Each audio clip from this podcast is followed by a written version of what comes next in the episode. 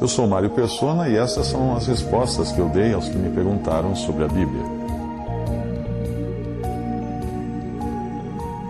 A dúvida de meu correspondente era: não existe uma doutrina perfeita?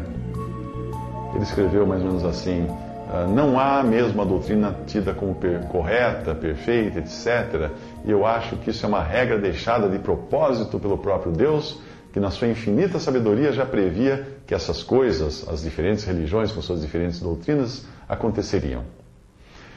Eu discordo de você. Deus jamais deixaria o homem sem recursos para adorar em espírito e em verdade. A sã doutrina é claramente ensinada nas epístolas, não ainda no Antigo Testamento, quando a igreja não tinha sido ainda formada. A confusão que os homens fazem nada tem a ver com Deus. Esse modo de pensar é o mesmo que insinuar que o Espírito Santo estava de gozação quando disse por intermédio de Paulo a Tito: retendo firme a fiel palavra que é conforme a doutrina, para que seja poderoso tanto, tanto para demoestar com a sã doutrina, como para convencer os contradizentes. Tu, porém, fala o que convém à sã doutrina. Isso está em Tito 1, 9 e 2, 1.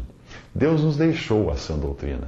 Porém, a confusão que se espalhou pela cristandade é fruto da falta de fé do homem em crer no que Deus disse e o cumprimento também do que foi dito aqui, porque virá tempo em que não suportarão a sã doutrina, mas tendo comichão nos ouvidos, coceira nos ouvidos, amontoarão para si doutores conforme as suas próprias concupiscências. 2 Timóteo 4:3.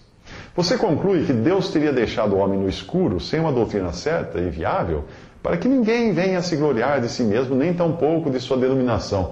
Isso sou estranho, pois Deus não criou nenhuma denominação, e todas elas são, portanto, fruto da desobediência do homem. Por mais cristãos sinceros e verdadeiros que existam nelas, nenhuma foi autorizada por Deus. Ao contrário, a palavra nos exorta a não fazermos divisões entre irmãos, o que é exatamente o que uma denominação faz, inclusive identificando-os por diferentes nomes. Você continua dizendo que acredita que eu mesmo não esteja totalmente de cometer um ou outro erro, excesso, omissão ou mesmo má interpretação de alguma escritura, de alguma passagem das escrituras.